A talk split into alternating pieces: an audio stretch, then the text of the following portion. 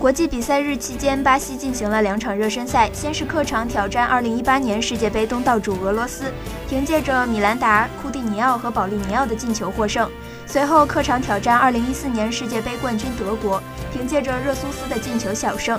需要指出的是，这两场 A 级赛事，巴西并未派出最强阵容，因为内马尔因伤缺席。虽然球队获胜了，但巴西主帅蒂特接受采访时表示，他非常想念内马尔。不过，正在尝试没有这位巨星时的踢球方式。由于在巴黎圣日耳曼的比赛中，内马尔韧带受伤，预计要到四月底五月初才能够伤愈复出。